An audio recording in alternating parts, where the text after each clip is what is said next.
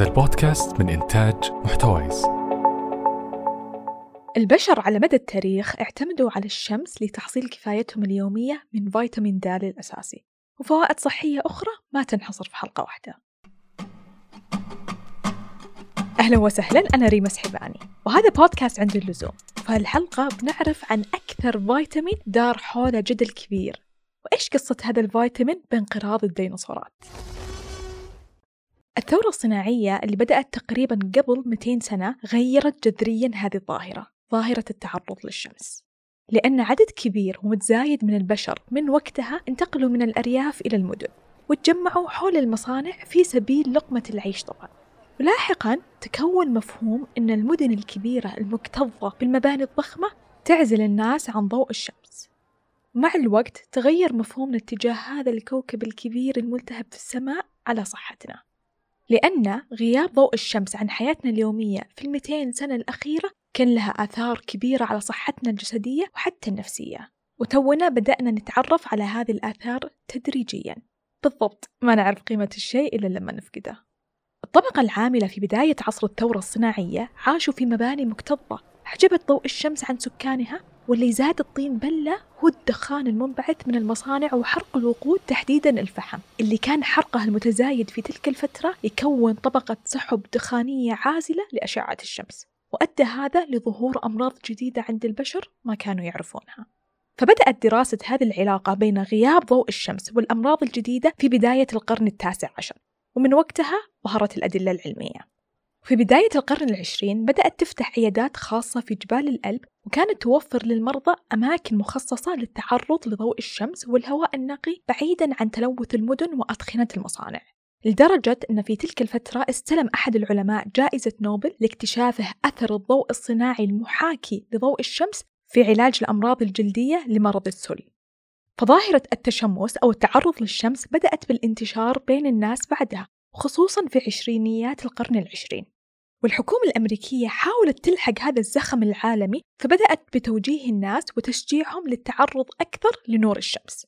وحتى الحليب بدأ وقتها لأول مرة يصير مدعم بعنصر فيتامين د كنتيجة لقلة حصولنا على هذا العنصر من الشمس. فالتعرض لضوء الشمس يحدث سلسلة من التفاعلات الكيميائية اللي تبدأ من الجلد واللي في الأخير تؤدي لإنتاج فيتامين د. واللي ثبتت فعاليته الصحية في كثير من الحالات. وهنا تبدأ قصتنا من الدكتور مايكل هوليك. الدكتور مايكل هوليك طرح أبحاث مثيرة للجدل في كتابه تلقونها في مصادر وصف الحلقة ذكر فيها النقاط التالية. قال إن نقص فيتامين د يعتبره جائحة بالمعنى الحرفي للكلمة. هذه الجائحة تفسر الأمراض المزمنة الكثير في زمننا هذا على مستوى العالم. وأيضا يركز على كيف أن التعرض لنور الشمس هو المصدر الرئيسي لفيتامين د وقلة وعينا بهذه النقطة هي السبب في أزمتنا الصحية. ما في أحد مستحيل أنه يصاب بنقص فيتامين د وهذا بسبب الانتشار الرهيب لهذه الظاهرة على مستوى العالم تلقاها في الصغار والكبار سواء اللي عايش في أمريكا مرورا بأوروبا وأفريقيا وحتى الشرق الأوسط والهند وأستراليا. فالدكتور هوليك موقفت أبحاثه على البشر وصلت حتى للديناصورات. يتساءل ويقول هل يا ترى الانقراض اللي حصل للديناصورات قديما ممكن ما كان بسبب نقص الغذاء؟ ولكن عظامهم الهشة بعد ما اختفى عنهم ضوء الشمس لسنين؟ لا ننسى هنا أن أوزانهم الثقيلة اللي تحتاج عظام أقوى من عظامنا بالتالي كميات فيتامين د أكبر بكثير مما نحتاج. موقفه واللي قد نتفق أو لا نتفق معاه أفزع العالم. وزادت مبيعات منتجات فيتامين د تسعة أضعاف خلال السنوات العشر الأخيرة. وتحاليل الفيتامين قفزت بأرقام قياسية.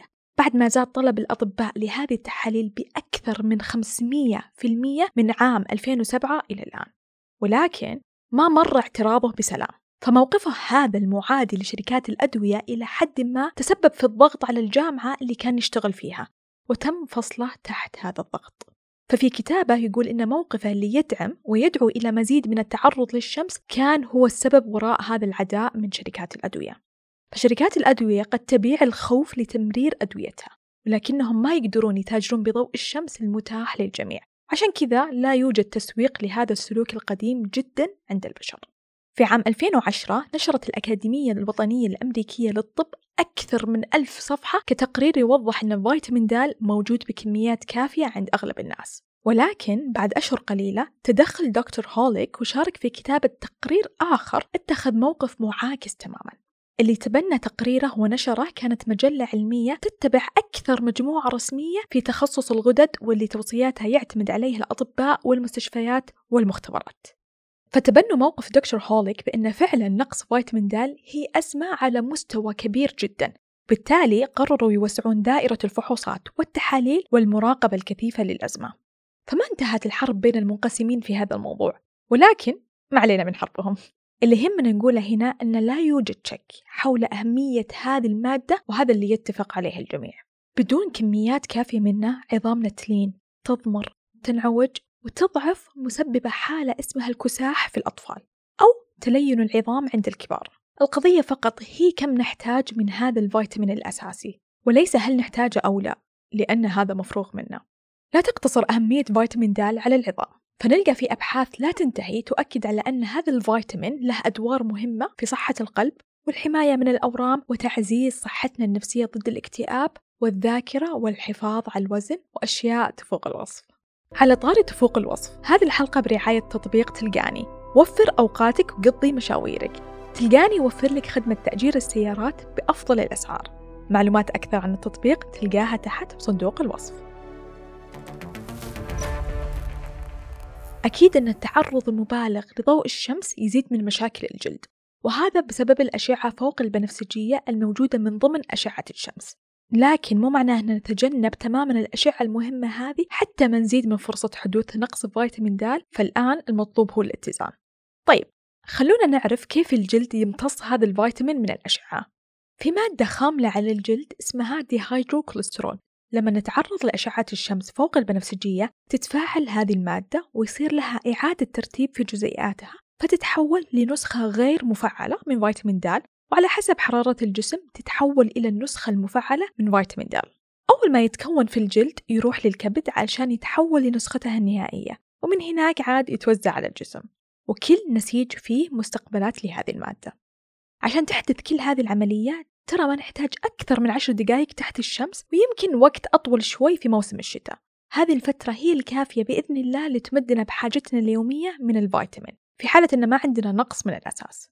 بينما ممكن نحتاج مكملات غذائية من الفيتامين في حالة النقص. ومن أهم وظائف هذه المادة السحرية أنها تنظم دفاعاتنا المناعية. عشان كذا دائما ينقال أن التعرض للشمس مفيد للحماية من أمراض العدوى. وما في وقت أهم للتوصية على زيادة الحرص على مستويات فيتامين د أكثر من هذه الفترة. فثبتت بالأدلة من بداية وباء كورونا أن هذا الفيتامين قادر على تطوير مناعتنا ضد هذا الفيروس بكفاءة عالية جدا. بل حتى أثبتت دراسات أن فيه ارتباط قوي من نقص فيتامين د والإصابة بالعدوى أو حتى التنويم بالمستشفى بعد الإصابة. أحد الدراسات هذه بحثت عن العلاقة بين مستويات فيتامين د قبل الإصابة بالعدوى وبين احتمالية التنويم أو حتى الوفاة لا سمح الله.